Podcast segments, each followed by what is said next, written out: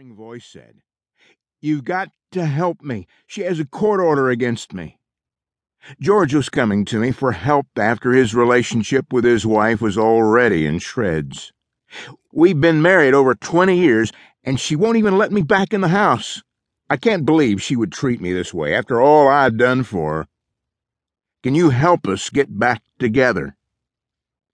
Before I answered his question, I wanted to talk to his wife.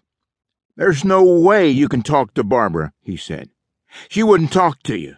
The moment you say you're representing me in any way, she'll hang up on you. I've never been turned down by a wife yet, I assured him. So we might as well see if this will be the first time. Would you give me your phone number?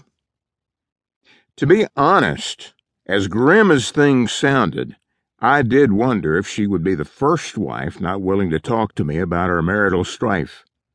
But my doubts were unfounded. She was more than anxious to discuss their problems. What would it take for you to be willing to let your husband back into your life? What would have to happen before you would try to rebuild a marriage relationship with him? Those were the same questions I'd asked many wives who claimed they didn't want their husbands back. Her response was typical. I can't possibly answer that question. He's the worst husband in the world, so I wouldn't think of taking him back.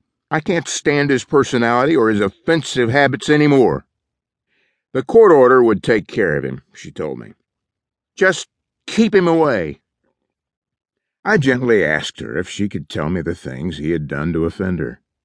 When I heard her response, I said, it sounds like he hasn't been a very sensitive and gentle husband, has he? Once again, I asked her to stretch her imagination and think about what changes would be necessary before she would take him back. There was plenty of room for improvement, she told me. First, he was too domineering and critical of her. Second, he tried to control her every move with a possessive grip. Third, he trampled her sense of self worth with constant ridicule. And fourth, although he always had time for business and other interests, he seldom took time to listen to her. On top of all that, he spied on her and didn't give her any freedom. Don't get any ideas, though, she told me at the end of our conversation, because no matter what, I won't stop the divorce. When I relayed these complaints to George, I knew I had touched some sensitive spots. He defended himself and accused her.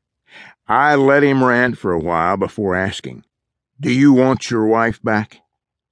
Yes, I'd do anything to get her back, he said. Good. I'm always willing to work with someone ready to readjust his life. But if you're not totally serious, let me know now. I don't like to play games. Again, he committed himself to change.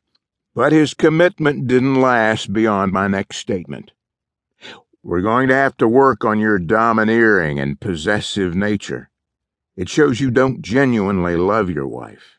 He fumed, spouted, defended, and fought so much, I began to wonder if he really would commit himself to the necessary changes. I've never met a more belligerent, stubborn man in my entire life, I exclaimed.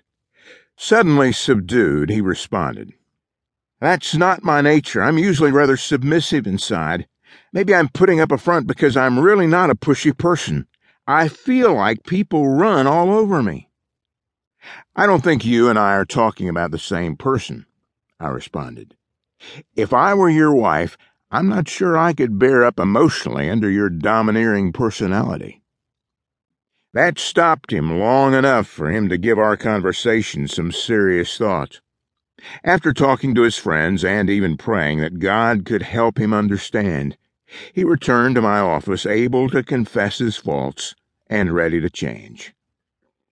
If you really want to love your wife, then you need to begin right now at the divorce trial, I said.